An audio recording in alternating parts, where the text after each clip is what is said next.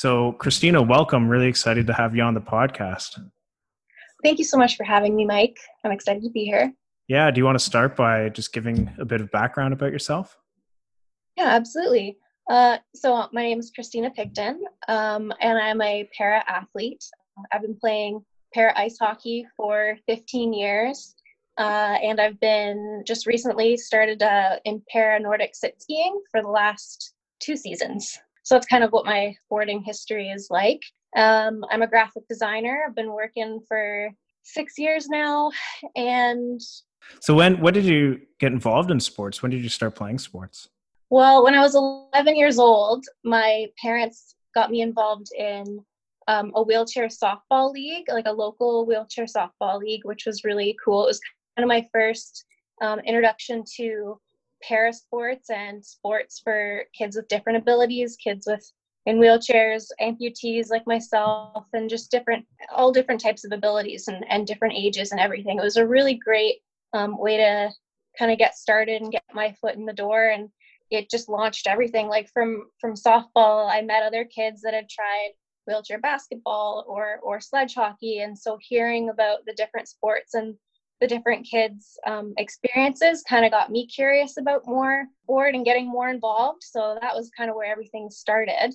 Yeah, that's exciting. So yeah, you were exposed at a at a pretty young age then to different options anyway. Yeah, and just being good at a sport for once was kind of cool because at that age you're in elementary school and i'm uh, as i briefly mentioned i'm um, an amputee so going out uh, and participating in, in elementary school gym class or, or recess for example i wasn't really good at it it was hard to keep up with other kids or like teachers didn't mm-hmm. exactly know how to adapt classes or sport for the few kids that had disabilities uh, in our grade right so right. Um, yeah being an environment that it was actually all adapted and and you know you weren't that odd man out it was really it was really cool so you're exposed to a couple different types of sports. You said wheelchair basketball and, and baseball or softball, uh, and eventually you landed on on hockey. So how, how did that how did that come about? Well, it was one thing. I remember one kid. His name was Kyle. He mentioned hockey and how it it's so much fun, but it was so hard and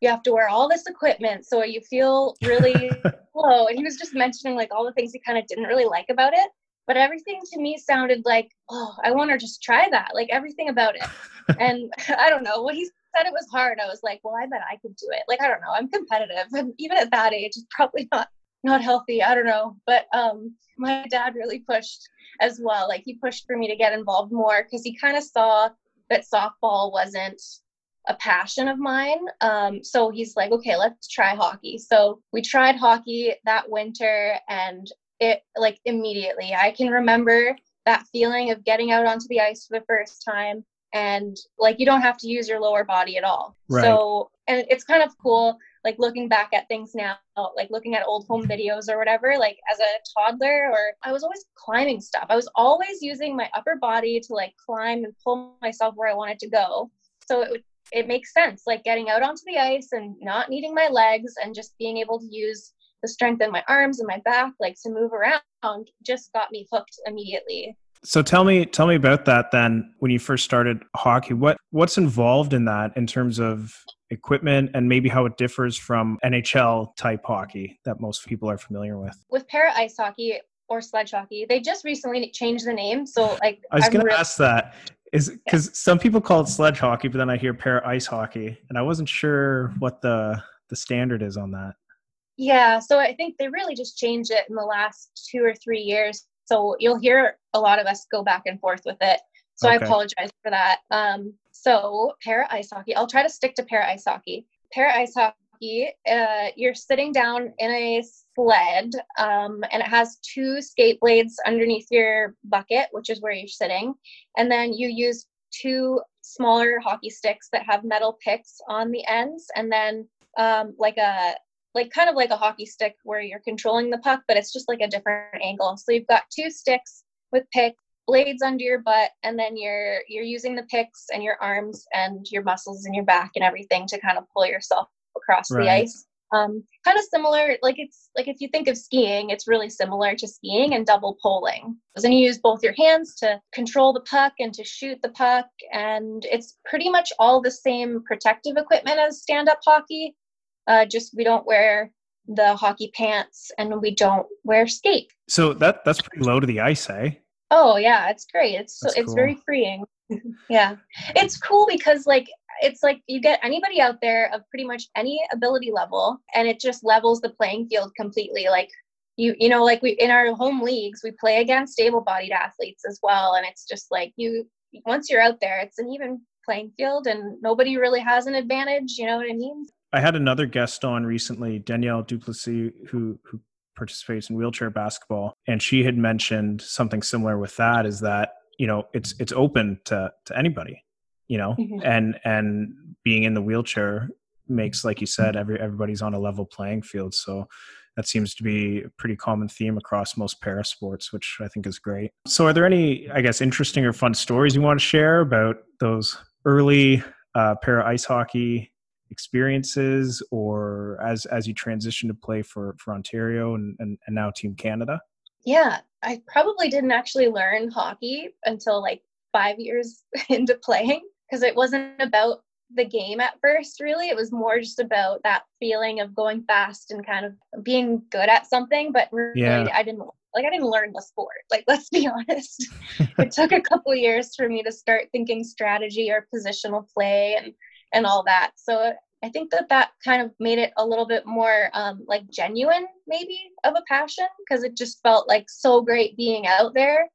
And i just loved being athletic and getting a chance to excel and be fast and and control Mhm. the puck. And maybe if i got a goal every once in a while like that was great but it was more just about like having a chance to be active and have community and make friends and everything. So i think that was kind of the early years. And then when i was 16 was when i really i saw that i could actually go further than just like a club level team hmm um, and you mentioned Team Ontario. So it was 2011 or 2012 that um, I, I tried out for the provincial team for the first time. And that was like my first real serious, like, I'm going to work over the summer and I'm going to, you know, get ice time and I'm going to practice and get ready for those tryouts. And it was exciting. It was one of the first times that I had a goal and I worked towards it. And then when I didn't make it, it lit that fire even harder. So it like you know what I mean? Like it really stoked that that fire and that competitive edge and it made me work even harder that season so that the, the the next opportunity to try out like I I would make sure that spot was mine instead of just kind of hoping for the best. So that was kind of my first experience. It's interesting you mentioned you didn't have a, a mind for sort of the, the strategy of the game. It was just when you started, it was just going out and having fun.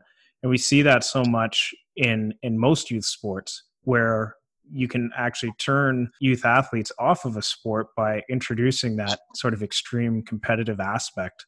Uh, whereas if, if you just go out and you know kids just want to have fun, they just want to throw a ball around or shoot a puck or whatever, right? So And I think my parents did a really good job of keeping it that way too. I was involved in martial arts when I was really young too and and then it just kind of got to a point where my my disability did kind of hinder me and I got really frustrated and I couldn't do certain technical things. So it was good that I found something that was adapted for me and that just became a passion and just was fun. It wasn't like I was trying to keep up with my older sister and try, you know what I mean, like doing Yeah. certain things. Yeah, so it was really positive um, growing up. And then my passion and my goals, I kind of developed on my own. They never really were pressured from from anybody, from coaches, from parents, from any of that. It all kind of developed internally, which is which is really cool. I also got involved um, with the women's team uh, in 2010 which was really cool. It was a group of it was a group of like 10 girls from I think they were all from Ontario at that point actually. And it was pretty much just a program where it was like, "Hey, let's just have a team that's all women because that's not a thing at all." Like it was pretty rare 10 years ago or 8 or 7, even 6 years ago to have more than one woman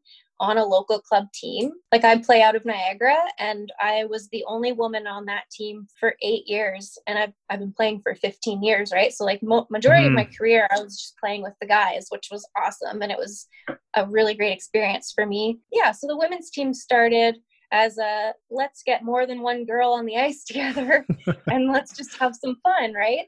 And that's kind of how that program started and I was it was such a great experience as well to to get involved at that age and just kind of meeting other women in sport. And yeah so a few of those women that I met in that program when it was such a brand new idea and program um, they were also trying out for Ontario team. So like some people started to I, I kind of started to see more people in different areas and we started to develop similar goals and then it kind of became a really great relationship where we would be pushing each other to reach those goals and and yeah so it, it was all really it was all really positive i i think so i guess an extension of that um, what does being a parasport athlete mean to you well it's such a huge part of my identity. It's funny because I mentioned my sister in martial arts. So my sister, she went on and became um, a boxer and like an MMA fighter, and like she's a great athlete and I look up to her a lot. So, um, and then I kind of went on with hockey and it, it's just funny. Like there's a joke in our family that when my mom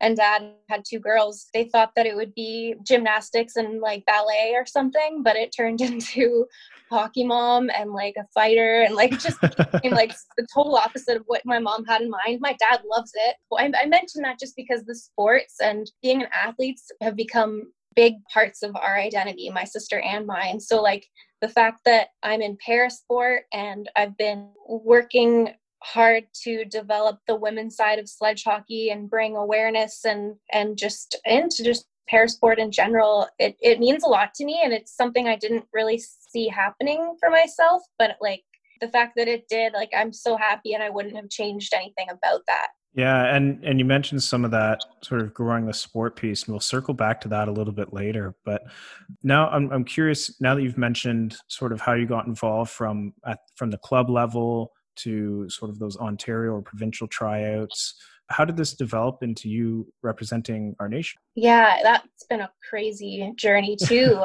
Back in 2010, when it was just a group of girls with uh, dad coaching us, um, that's where it all began in Canada and over the years, I've been involved. Wow, it's been 10 years now. Like it's been 10 years. That's so cool. So about five years in, Tara Chisholm, she got involved with our program and she was from Alberta and so a bunch of different things kind of got um, that happened but she got involved and was invited to become an assistant coach with the program and she brought in a whole new energy for it and she you could just tell from the first time i met her that she had an idea of making it way bigger than what it was at that time. And and not to say that the founders keith and sandy metzger didn't they did an amazing job to get it where they did get it where it was you know annual tryouts and women coming from from different provinces and and wanting to be a part of the program and representing canada on that that kind of unofficial note but when once tara got involved and our manager janice got involved they just had a lot they had a bigger vision for the program and it's become what it is today where incorporated women's para ice hockey of canada and we're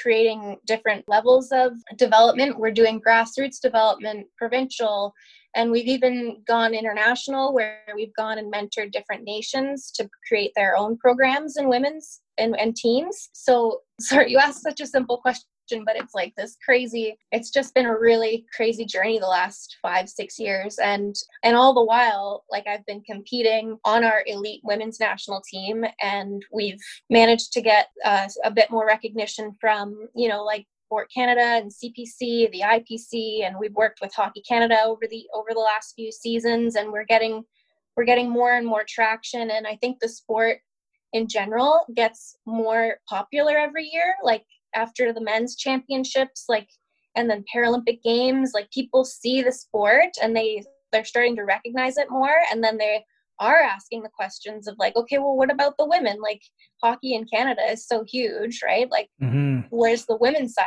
of things? So i think that yeah the journey of representing canada and and growing the sport in canada and internationally has just been it's been amazing to be a part of. Yeah and i find that you know you've been involved in something that coming in at, at a, a, critical time where the before and after like where you started where the sport was when you started and, and where it is now it, you know there's been so much change and you've been involved in that which it's it's incredible. It's such a cool story. Uh, so i'm glad you're you're sharing that. So now that you're competing for canada you're also the canadian captain. Talk a little bit i guess about about your leadership style and how you perceive the role of a captain uh, on a sports team. Well okay so tara chose me uh, to wear the, the captaincy on my my jersey for in 2014 was the first time I, I got to wear that and that was like it's really hard to like describe the the honor and just like how how much pride it gives me that she trusted that to me and and like that she continues to trust me with that yeah. with that role but I think the reason that she chose me was because my work ethic, I guess. Whether I was wearing that letter or not, I like to be the hardest worker on the ice.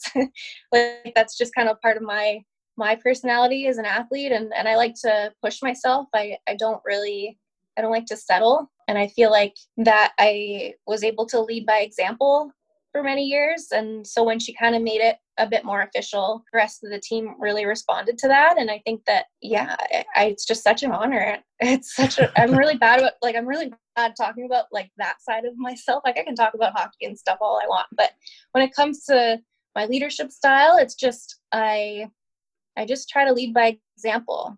Because like if, if you don't if you aren't going to go out and do the work, how can you ask anybody else to do the work? You know? Yeah, definitely.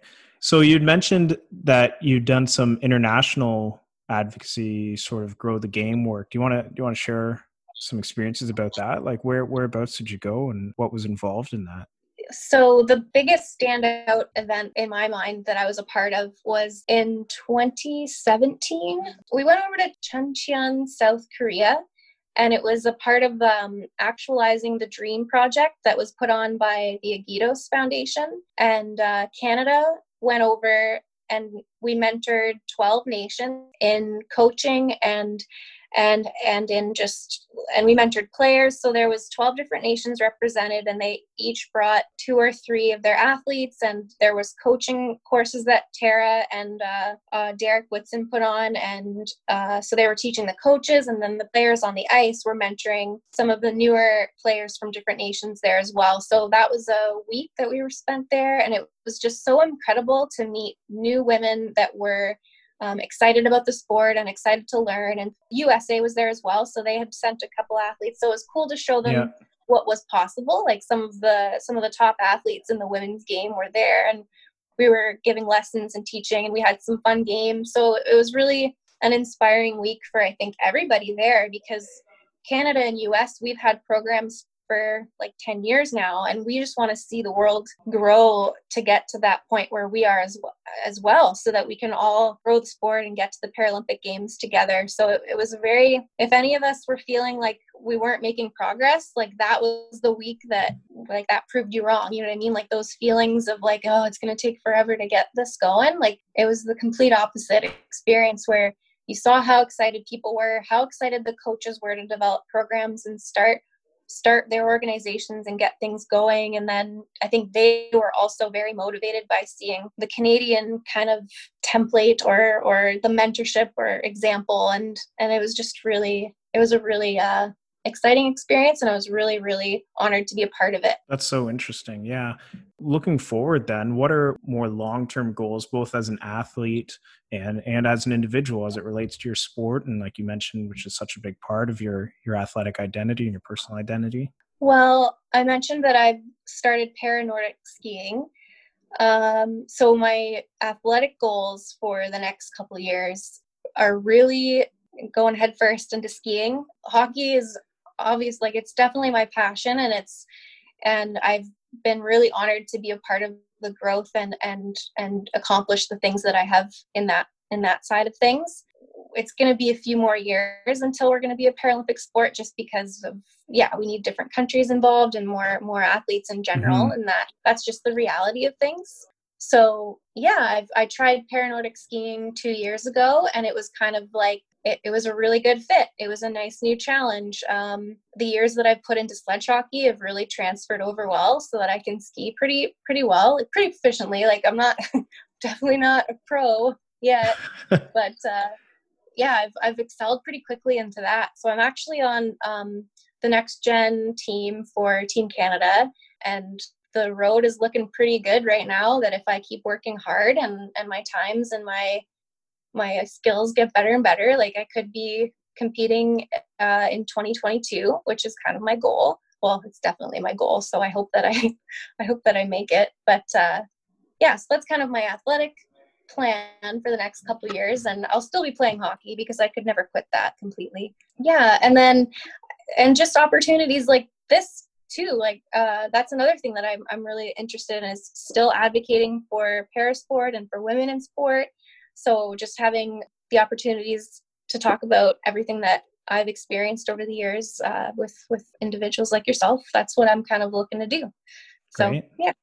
Mm-hmm. Well, so you mentioned, you know, you're you're trying out the the paranordic skiing and it, it transfers. So I, you know, I've been um, a ski instructor for the better part of 10, 10 or so years, and I always notice when I'm teaching kids who play hockey is they're very quick to pick up on some of the skills and stuff. So is is the the skiing apparatus like very similar to the skate? Or yeah. or how like in terms of transferability you said it was pretty easy. So i'm just wondering how how similar they are in, in that regard. Yeah. So it's all very similar. With skiing i'm sitting much higher off of the snow than i would on the ice. Right. And on the ice my blades my two skate blades are like an eighth of an inch apart whereas like the sit ski it's the track width right which is I don't know what 11 or something inches. So I mean, there's a little different. Obviously, there's a little difference there with maneuverability, but um, my hockey, uh, my agility from hockey has has really helped with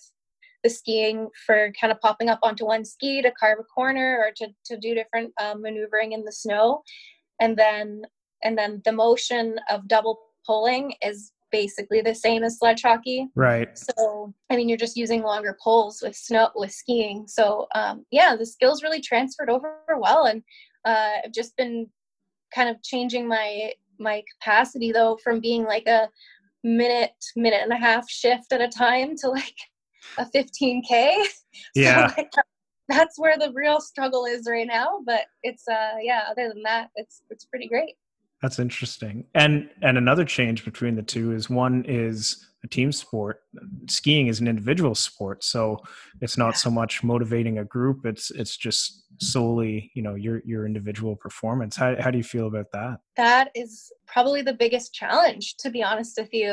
Um, I remember my first race it was it was maybe it was only like 5k it wasn't anything crazy but i remember it being the weirdest thing that i wasn't going back to the bench and i wasn't hearing like anything from anybody. It was just me in a forest and, and i it was just so strange. I'm used to the energy of a team and like coming back after a shift and like having to debrief about what this could have done better or that was a really great pass or a good shot or whatever. And so to just be out there and having to like you said, motivate yourself and just kind of, it's more individual. You're kind of more in your own head. That's mm-hmm. been a really unique challenge. And I think that it's coming at a really, like a good point in my athletic career too, because I've been playing hockey for so long and it's this mental shift and, and everything being an individual athlete now.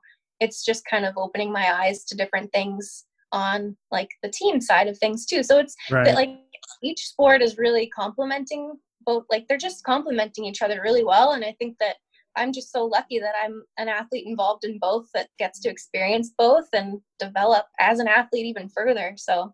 You'd mentioned in an interview in i think this was if i got it right in 2015 you said that your dreams for competing for team canada was particularly challenging because women's sledge hockey is not a medal sport in the paralympics due to a lack of females uh, female teams across the world uh, plus, we are not funded by Hockey Canada or any major corporate sponsor. And and now, you know, a more recent interview, you'd mentioned now that you have been able to uh, compete for Team Canada, and and you see the sport growing. You had mentioned that it's a great opportunity to showcase uh, what you're capable of and what women are capable of as well. So I know I know you're a huge advocate of, of women in sport as well as parasport. So so tell me about your experience throughout this process you've been not only you know a leader for team canada but also a leader for the sport more broadly and navigating that sort of before and after and breaking barriers along the way as we've been talking about so i'm interested to hear what this experience has been like for you it's been a really long road. That that first quote from 2015, it's still true. We're not we're not a funded team under Hockey Canada. We still don't have a major corporate sponsor. So we have been more supported with Hockey Canada over the last couple seasons, which is amazing. Uh, but we're still not under their umbrella. That's kind of one one thing I just wanted to kind of uh, point out. And then mm-hmm. um, in the last two seasons, though, Hockey Canada has recognized some some of the women that are really working hard to break those barriers and we were uh, there was like four of us that were invited to um, the this this annual development camp that Hockey Canada uh, hosts every year in April, and that was a really big big step for for women in Canada and for Hockey Canada to to invite us there and to to try out and to compete.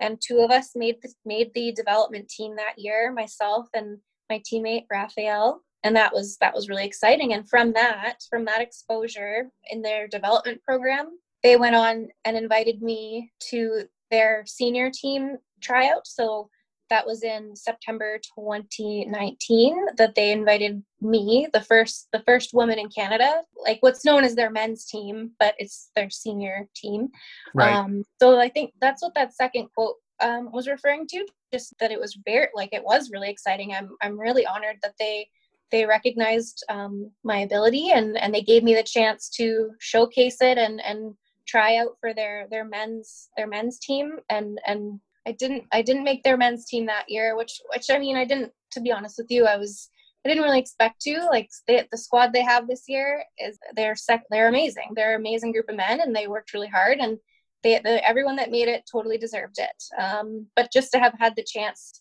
and to have been the first woman in Canada to have the chance to try out for that team was was unreal. And right, right. Yeah, so I am captain of our women's team, but as I kind of mentioned, we're not under Hockey Canada still. So right, yeah, and that's uh, thanks for clarifying that. Um, because I think again, going back to that sledge hockey, para ice hockey, uh, there there's a lot of confusion on on how some of that information was laid out.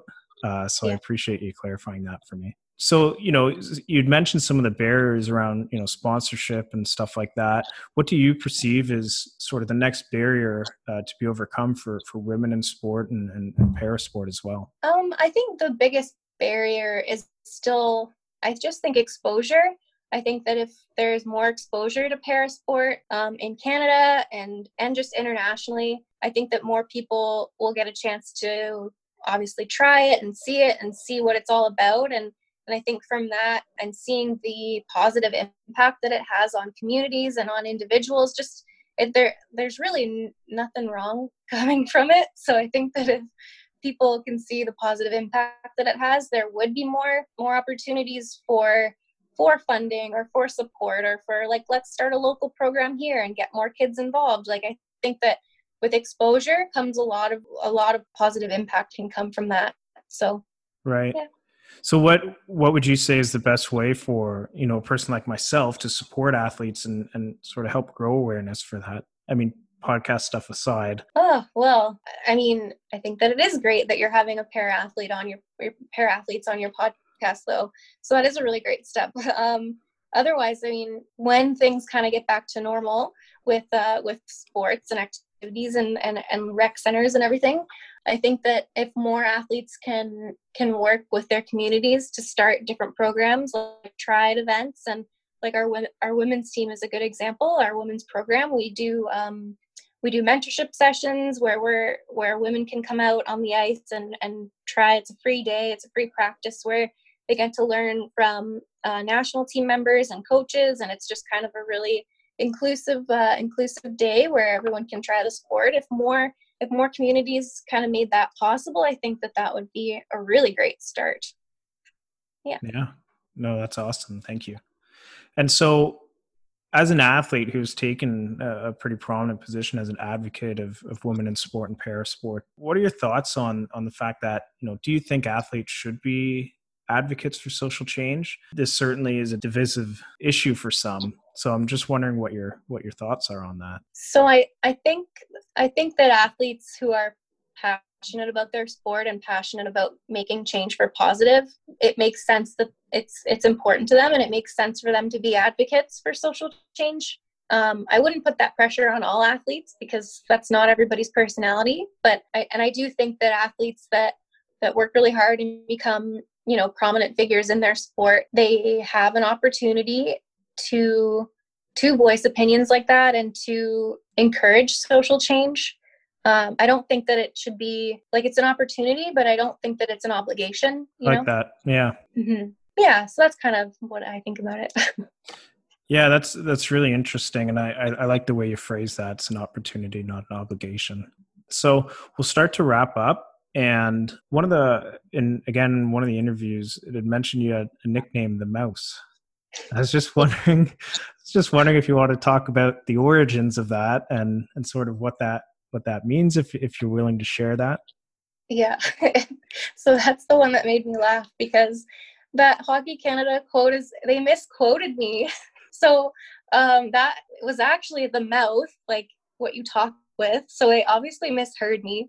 But um that was from the the hockey canada development uh program and try tryout week that i was talking about right um I talk a lot, apparently. so I was the loudest one on the ice, and just uh, the coaches kept calling me the mouth that week, and it was really funny. But when the when the guy misquoted me and called me mouse, I was like, "Well, I'm small, so that's fine. Like, I'm sure that it would still make sense." So I just kind of went with it. But uh, yeah, that was definitely the nickname was mouth, and that's too funny. Yeah, I was proud of it. Good, yeah. I mean, communication in any team sport is is critical, right? So, mm-hmm. I I was wondering too because they gave a description for it after, and it, oh. basically that that you you know you talk a lot and you're very vocal when you play, and I, I so I was like, oh, maybe it's something ironic, like you know, quiet as a mouse, and then you know, here she is talking all, all nonstop on the on the ice kind of thing, but yeah, uh, it's all a misquote. That's just as good though. Quiet. That's good. I should go with right. that next time. um, is there anything you wanted you want to touch on before before we wrap up, or any concluding thoughts you might have? Oh no. I mean, I just I I just want to thank you again for the opportunity to talk about parasport and my involvement, and uh, I'm really excited to to see what else your podcast comes up because I've been listening and it's been really awesome. So I'm excited for future guests. I appreciate you making the time and, and to hearing about your story. So so thanks for that. Thank you for tuning in to the Athletic Perspective Podcast. Check us out online via our website, athleticperspective.com. Again, that's athleticperspective, all one word, .com, or on social media Instagram, Twitter, Facebook, whatever. Give us a like, give us a follow, subscribe, whatever you prefer. We have some great guests, some great content lined up, so stay tuned for more.